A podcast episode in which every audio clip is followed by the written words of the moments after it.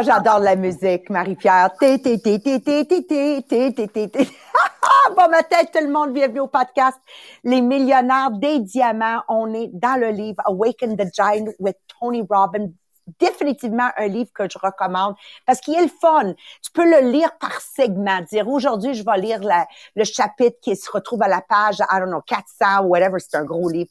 C'est pas un livre que tu es obligé de lire d'une façon euh, du début à la fin aller chercher les parties que tu as besoin maintenant dans ta vie. Aujourd'hui, on va fermer le chapitre sur les métaphores. Moi, c'est sûr, ça m'interpelle énormément.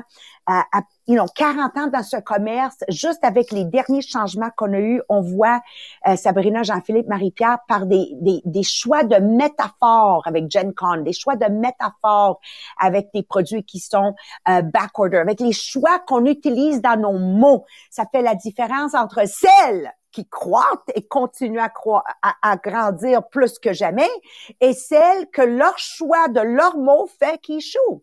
Alors, ça a un grand, grand pouvoir. Jean-Philippe va partir avec une histoire qui va vraiment vous toucher, mais celle que j'ai braillée ce matin, c'est celle que tu vas raconter, Sabrina. Puis tes exercices, tes exercices-là, my God, my God, je vous le souhaite à tous de les prendre au sérieux parce que je voudrais voir que cet exercice-là va être inclusif. You know what? En 2023, on va dire, faites la fin en tête, faites vos 100 buts, faites votre tableau de vision et vos métaphores pour la nouvelle année. Anyways, OK? Et Marie-Pierre, quoi dire, notre astronaute qui va nous résumer tout ça. C'est juste elle qui est capable de le faire en 30 secondes. Tiens, on va quand même se le dire, right? Alors, à toi la parole, Jean-Philippe. Yeah, bon matin tout le monde. Donc oui, ce matin, moi, c'est à travers euh, euh, une histoire que euh, on va regarder en fait l'évolution qu'une métaphore peut prendre, puis c'est quoi les métaphores qu'on s'associe. Mais juste avant, je veux prendre le temps de vous demander de partager le podcast. Donc, si vous êtes sur Podbeam, prenez le temps de l'envoyer à quelqu'un peut-être en Messenger de lui dire pourquoi est-ce qu'il devrait écouter le podcast. Si vous êtes sur Zoom et sur Facebook en ce moment, donc prenez le temps de le partager à ce moment-ci sur vos groupes, sur vos profils, dans vos stories. Bref, pour tout, pour tout simplement qu'on puisse rejoindre le plus de gens possible et euh, qu'ils puissent joindre notre, euh, notre communauté qui est positive.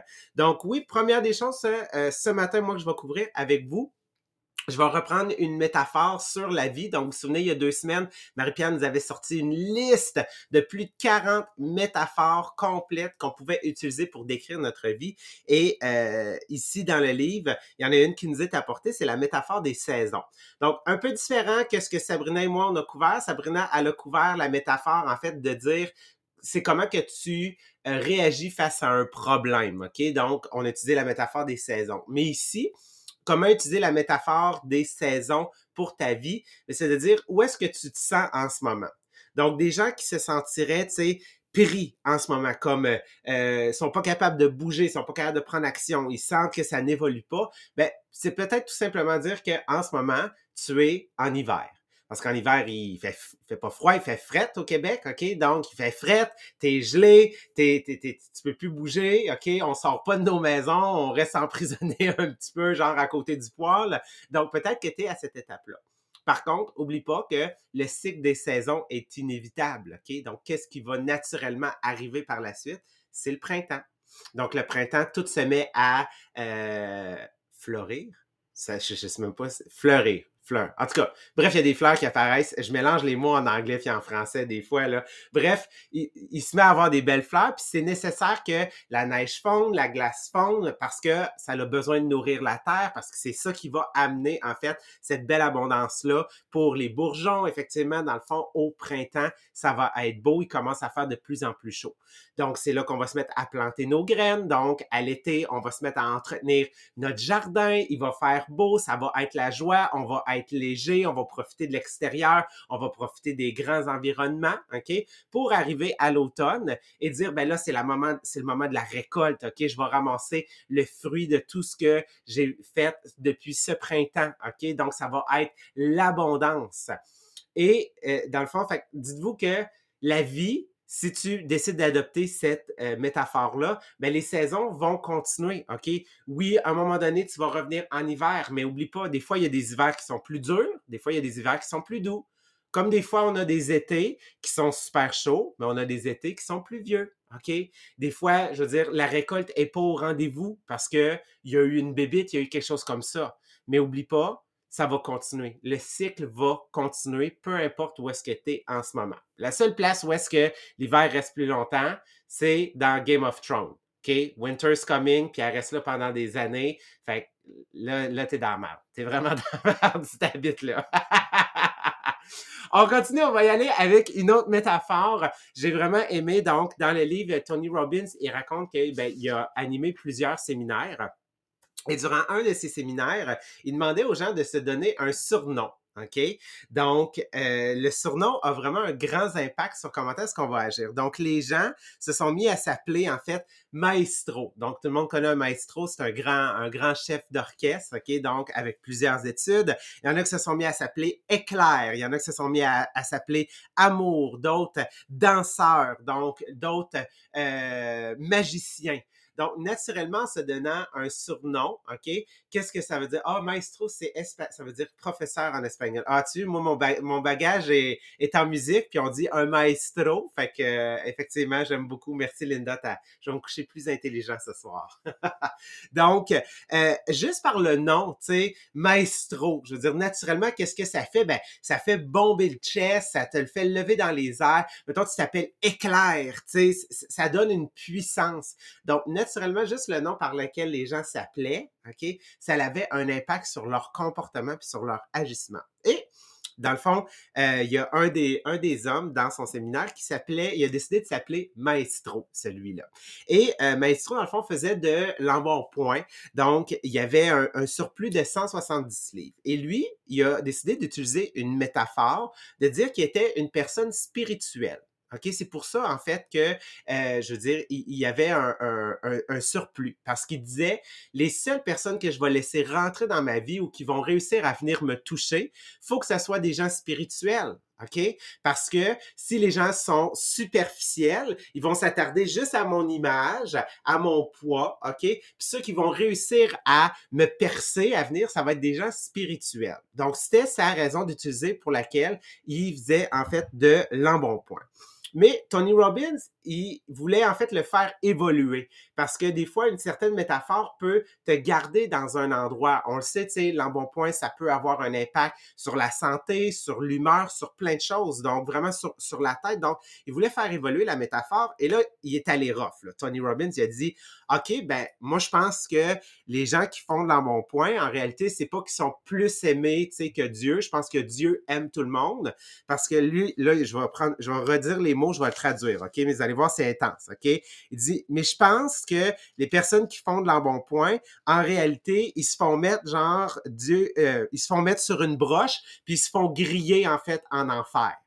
Fait que la métaphore est intense, là, OK? Genre, tu fais comme, wouh! OK? Mais ce qu'il voulait, Tony Robbins, c'était créer ce qu'on appelle une image d'impact bang! OK? Genre, ça, ça fesse dans le dash, cette affaire-là. OK? Fait il voulait créer cet impact-là pour l'amener à évoluer. Donc, il a voulu l'amener à dire, mais ben, pourquoi est-ce que tu vois pas ton corps plutôt comme une voiture, OK? Comme un véhicule. Et à ce moment-là, dans le fond, Maestro, lui, euh, il a décidé de dire Ah, ben, l'objectif d'un véhicule, qu'est-ce que c'est? C'est de m'apporter du point A au point B. That's it. Fait que mon corps est un véhicule peu importe le poids que j'ai, je vais pouvoir arriver au point B. Alors que pour lui, Tony Robbins, il lui disait Ouais, mais est-ce que c'est une voiture de qualité? C'est une Audi? Ou t'as genre une Lada OK? Ceux qui connaissent pas la Lada, c'est vraiment, moi, Marie-Pierre, c'est un vieux char. C'est vraiment, c'est le plus vieux. Moi, j'ai pas vraiment connu ça, mais je sais c'est quoi une Lada. C'est vieux, puis c'est, c'est une minoune. C'est une minoune? C'est comme ça qu'on appelle ça. C'est une minoune. fait qu'il dit, mais pour lui, Maestro, il était pas capable. C'est comme un facteur supplémentaire qu'il avait à analyser dans sa tête pour utiliser cette métaphore-là. Ça n'avait aucun sens pour lui. Et c'est là, en fait, que Tony a été capable de l'amener. Ben, pourquoi est-ce qu'à ce, moment-là, tu considères pas ton corps comme un temple? Et quand on pense à un temple, à quoi est-ce qu'on pense? On pense naturellement à quelque chose qui est officiel, quelque chose qui est solennel, quelque chose qui est beau, qui est tranquille, qui est calme. Donc, naturellement, cette métaphore-là, il n'y a pas plein de petits facteurs à venir gérer, en fait. Donc, c'est à partir de ce moment-là que l'homme, maestro, OK, a vu son corps comme un temple. Donc, qu'est-ce que je mets dans ma bouche? Qu'est-ce que je mets dans mon temple? C'est quoi les paroles que je laisse entrer? Et ils disent que six mois après, donc, le séminaire, en utilisant cette métaphore-là, il a perdu plus de 130 livres. Tout ça parce que la métaphore qui s'est mise à utiliser était en fait une métaphore qui était forte. Il est parti de loin, il a créé une image d'impact pour être capable de travailler, fait pour aller choisir une métaphore qui fait sens, donc parce qu'on sait que les métaphores vont avoir un impact sur ce qu'on pense et sur les actions aussi qu'on va mettre en place. Fait c'était le premier exemple que moi je voulais vous donner, puis Sabrina en a un deuxième, je vais la laisser partager le deuxième exemple. Oui, il y a un super bel exemple qui ben là, moi, c'est sûr que j'ai des enfants. Fait que, tu sais, c'est le genre de, de choses que on pourrait peut-être avoir à utiliser. La métaphore était par rapport à la mort. L'exemple qu'il y avait euh, dans le livre, c'était un enfant qui apprenait qu'il y avait un de ses amis, tu sais, ils ont, ils ont 7 ans là, un de ses amis vient de décéder à l'âge de 7 ans. Puis là, c'est, comment t'expliques ça à un enfant? Moi jusqu'à maintenant ma grand-mère à moi est décédée, ma fille c'était son arrière-grand-mère. Euh, euh, un décès de mon arrière-grand-mère, ben pour ma fille était vieille, fait que c'était correct. Tu sais, avait le droit de mourir, avait plus de 80 ans. Mais quand un enfant décède, comment on explique ça? Et là, il venait présenter ça avec la chenille le cocon et le papillon. Que en réalité, on est des chenilles. Fait que c'est vraiment de, dire, quand on vit, on, on, est à titre de chenille. Et quand on décède, on décède, on s'en va dans notre cocon. Pourquoi? Parce qu'on va devenir des papillons. Fait que j'ai vraiment aimé cette métaphore-là. Puis là, ce qui venait présenter, c'est qu'on ne sait jamais quand est-ce que Dieu veut des nouveaux papillons. C'est pas quand est-ce que nous, on décide qu'il va en avoir. Mais il y a ce, côté-là que il y a besoin de nouveaux papillons. Puis c'est pas nous qui décidons, ça se fait dans un processus. Fait que c'est, c'est, je, je trouvais le visuel, tu sais, des fois rendre les choses douloureuses moins douloureuses, parce qu'on est capable de les présenter d'une façon différente. Puis après ça, ben, quand tu croises un papillon, là, tu y penses à ton ami, là, parce qu'il est devenu un papillon. Fait que, tu sais, ça, ça, amène toute cette réalité-là euh, plus grande. Fait que j'ai, adoré, là, comme j'ai dit, j'ai un nouvel outil pour présenter la mort à mes enfants. J'ai juste pas envie d'avoir à l'utiliser.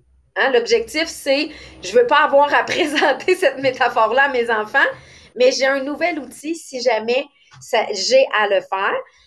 Fait que les métaphores sont vraiment très grandes. Puis tu sais, là, Jean-Philippe, il présentait la, métaphore par rapport au corps puis euh, au poids. Moi, je disais, ça m'a fait réaliser ce matin que moi, j'ai accepté une métaphore dans le passé qui m'a été présentée et que euh, faut que je la change. J'ai adoré la métaphore du temple pour le corps.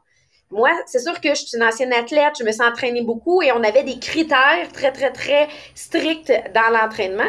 Fait que pour moi, un beau corps en santé, faut qu'il porte entre soit du 0, du 1 et au maximum du 2 en grandeur de vêtements.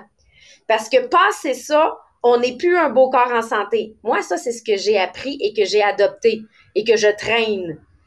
Sauf que là, tu sais, même si je voulais rentrer dans du 2, là, euh, il n'y a plus de possibilité, encore moins dans du 0.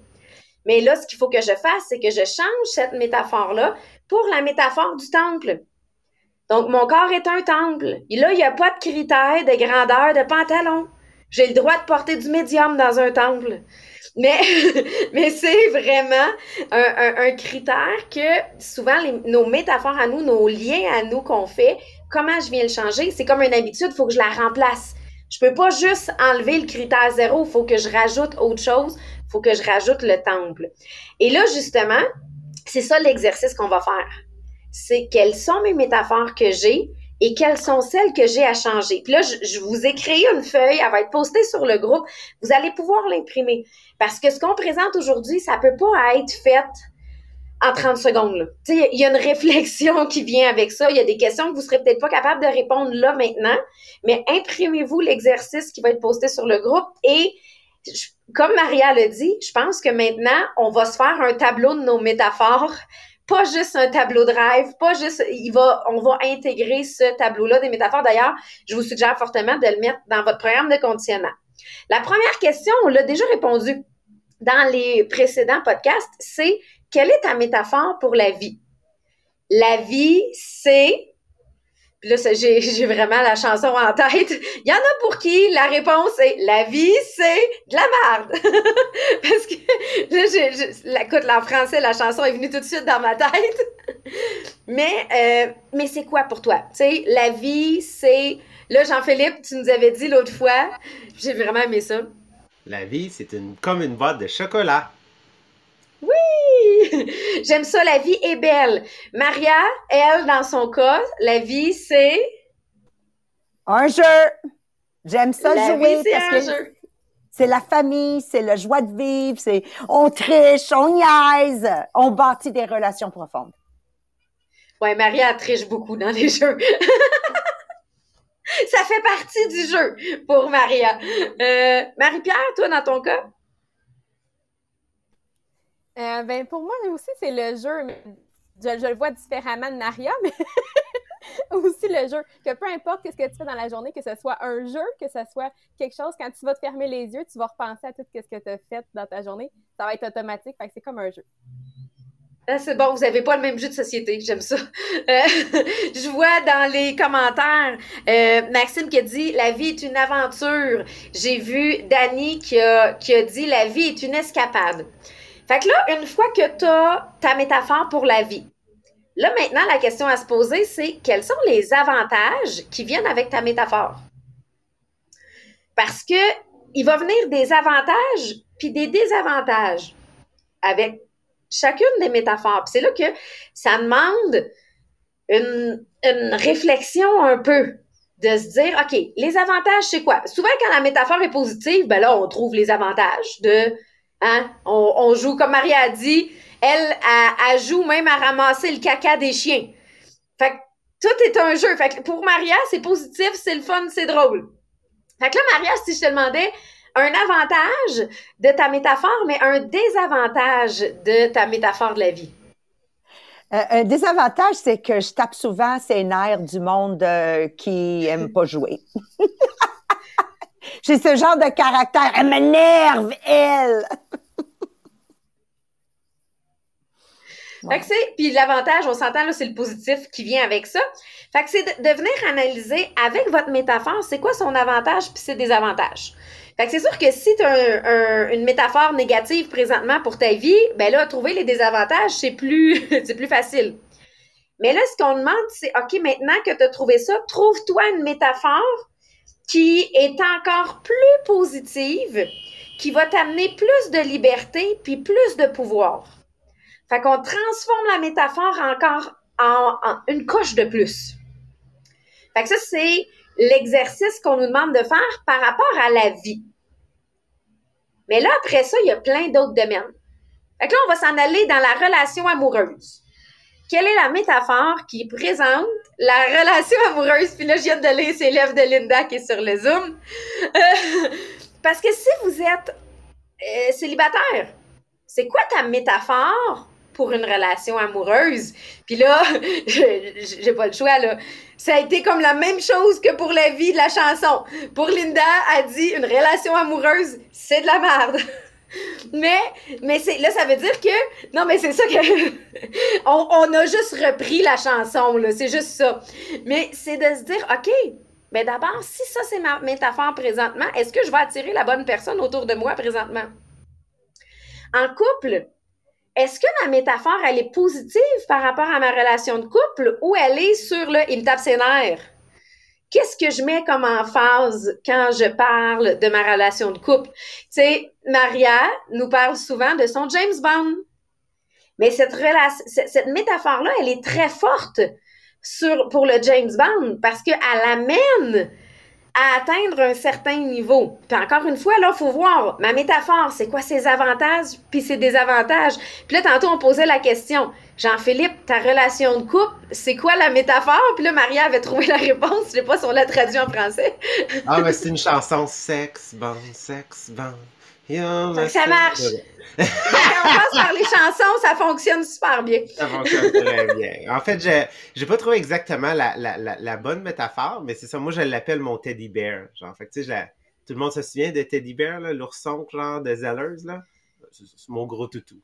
c'est trop non, mais tu sais, si on fait avantage, désavantage, il va peut-être finir gros toutou, là. Non, non, toutou parce que je suis capable de le coller, là, puis parce que c'est toujours le fun, genre, de, de, de coller, genre, un toutou. Ça. non, non, mais moi, j'ai une évolution de 15 ans quand même avec mon toutou, là. Fait que avec deux enfants. Fait que c'est pour ça, là, j'ose pas, moi, donner là, de métaphore pour l'instant. Moi aussi, elle va être à travailler, celle-là. Mais j'aimais beaucoup, Marie-Pierre, ta, ta définition, toi aussi, que tu allais euh, chercher pour la relation de couple. Euh, ben, quand on est des coéquipiers, mais aussi quand je, je, parle de Tristan, je vais toujours dire c'est mon amoureux. Ah, je vais aller dire à mon amoureux c'est la chose. Moi, c'est mon chum après 15 ans, même si on est mariés. C'est, c'est resté mon chum. fait qu'on est comme des adolescents. Je pense qu'on est resté à ce stade-là. Puis ça serait vraiment réel, je pense, présenté comme ça. Mais oui, donc c'est quoi la métaphore qui est liée à votre relation de couple ou à une relation en général? Après ça, ben, OK, là, une fois qu'on a fait le couple, ça veut dire qu'il faut que j'y aille dans tous les autres domaines de ma vie. C'est quoi ma métaphore pour ma job? C'est quoi ma métaphore? Tu sais, est-ce que je m'en vais en prison tous les jours parce que je m'en vais travailler? Parce que j'aime pas où est-ce que je m'en vais travailler? Ou est-ce que je m'en vais jouer à tous les jours comme Maria, qui est sa façon de voir le travail? Fait que ça, c'est dans le document qui va être posté, vous allez avoir à travailler aussi sur d'autres points. Vos enfants. C'est quoi la métaphore par rapport à vos enfants? Par rapport à vos parents?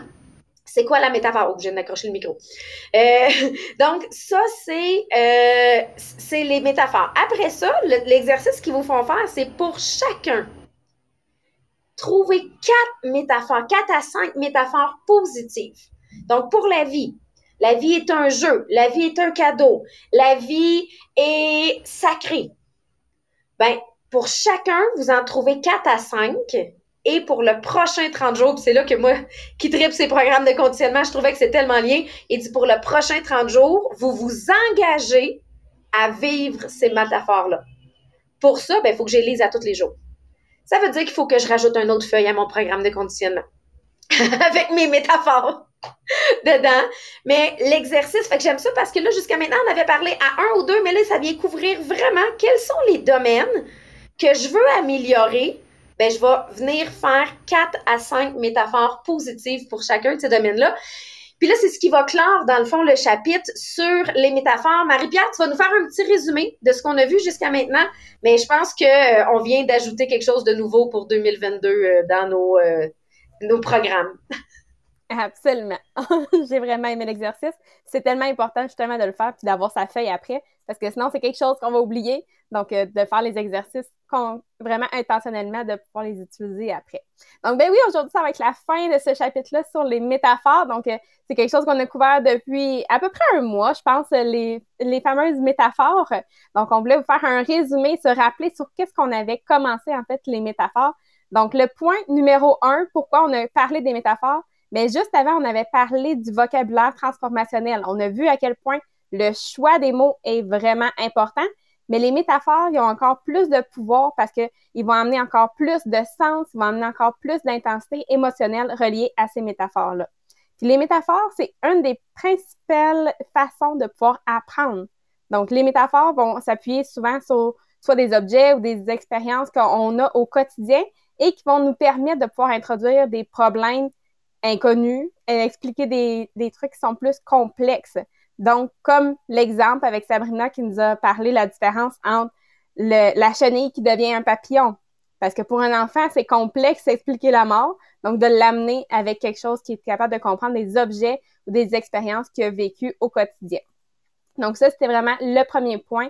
Pourquoi les métaphores sont si puissantes que ça. Ensuite, on s'est rendu dans les métaphores globales, puis comment sélectionner justement ses propres métaphores globales. Donc, les métaphores globales, c'est ceux qui vont euh, régir ta vie au complet, comme la métaphore de la vie, la métaphore de tes relations, tout l'exercice, en fait, que Sabrina a fait, c'est ça, les fameuses métaphores globales. Donc, euh, si on veut changer de métaphore, oui, avec l'exercice, mais c'est quelque chose de vraiment ancré en toi, ben là, ça va être d'utiliser justement cette interruption-là de pattern, comme dans l'histoire que Jean-Philippe nous a racontée avec les gens qui font de l'embonpoint, qui se ramassent sur une broche pour se faire griller au-dessus de l'enfer. Je pense qu'on va tous rester avec cette image-là dans notre tête. Je pense que c'est assez intense, mais d'avoir ce type de métaphore-là intense, peut-être juste pour aller euh, faire une interruption de pattern dans euh, tes métaphores dans ta vie à toi. Et finalement, en la dernière partie du chapitre sur les métaphores, on a vu de comment s'adapter aux personnes qu'on a autour de nous. Donc, d'utiliser la bonne métaphore avec les bonnes personnes. Parce qu'il y a plein de bonnes métaphores que peut-être vont être bonnes juste à une place, mais pas une autre. Donc, de vraiment voir qu'est-ce qu'on va utiliser avec les gens autour de nous dans notre famille, les gens autour de nous au travail. Donc, de changer nos métaphores en fonction des gens qui sont autour de nous, parce que les métaphores vont nous permettre de mettre en évidence des choses, puis des fois d'en cacher d'autres. Donc, chacun va venir avec son propre ensemble d'emphase et d'angle mort. Donc, super important de choisir ces métaphores avec qui on va les utiliser parce qu'ils vont être vraiment euh, utiles pour mettre l'emphase sur qu'est-ce que tu as besoin avec chaque type de personne autour de toi. Donc, euh, c'est le résumé de qu'est-ce qu'on avait couvert sur le chapitre des métaphores. Donc, la semaine prochaine, on va commencer un nouveau chapitre. J'ai hâte, j'ai hâte. Alors, morale de cette histoire, mes amis, choisissez bien vos métaphores. Deux, ça aide quand les métaphores riment. OK? Donc, dans notre business, souvent, on va dire, c'est pas magique, c'est mathématique. OK? That's a metaphor. Mais parce que ça rime, un, c'est plus facile à le retenir et deux, on a plus tendance à y croire, même si c'est pas toujours vrai, que, euh, que, que, que c'est vrai. C'est pas compliqué. C'est quoi que tu avais dit? Une pomme par jour euh, euh keeps the doctor away. Si c'était vrai, à Jean-Philippe, on réglerait plein de cas euh, de, santé. Alors, s'il te plaît, sans but, tableau drive, fait en tête et votre feuille de l'exercice de Sabrina. All right?